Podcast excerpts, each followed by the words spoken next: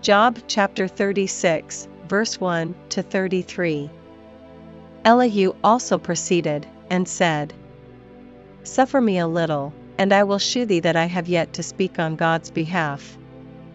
I will fetch my knowledge from afar, and will ascribe righteousness to my Maker. For truly my words shall not be false, he that is perfect in knowledge is with thee.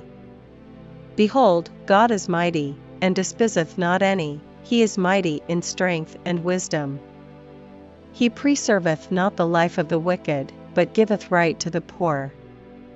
He withdraweth not his eyes from the righteous, but with kings are they on the throne, yea, he doth establish them for ever, and they are exalted. And if they be bound in fetters, and be holden in cords of affliction, then he sheweth them their work, and their transgressions that they have exceeded. He openeth also their ear to discipline, and common death that they return from iniquity. If they obey and serve him, they shall spend their days in prosperity, and their years in pleasures.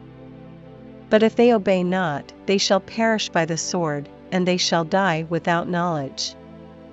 But the hypocrites in heart heap up wrath, they cry not when he bindeth them.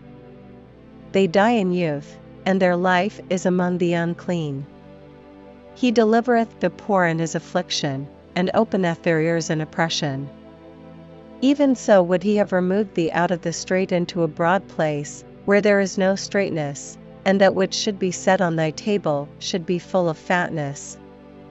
But thou hast fulfilled the judgment of the wicked, judgment and justice take hold on thee.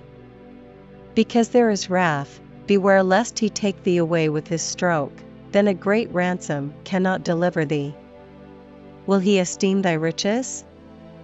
No, not gold, nor all the forces of strength. Desire not the night, when people are cut off in their place. Take heed, regard not iniquity, for this hast thou chosen rather than affliction. Behold, God exalteth by his power, who teacheth like him? Who hath enjoined him his way? Or who can say, Thou hast wrought iniquity? Remember that thou magnify his work, which men behold. Every man may see it, man may behold it afar off. Behold, God is great, and we know him not, neither can the number of his years be searched out. For he mocketh small the drops of water, they pour down rain according to the vapor thereof. Which the clouds do drop and distill upon man abundantly. Also, can any understand the spreadings of the clouds, or the noise of his tabernacle? Behold, he spreadeth his light upon it, and covereth the bottom of the sea. For by them judgeth he the people, he giveth meat in abundance. With clouds he covereth the light, and commandeth it not to shine by the cloud that cometh betwixt.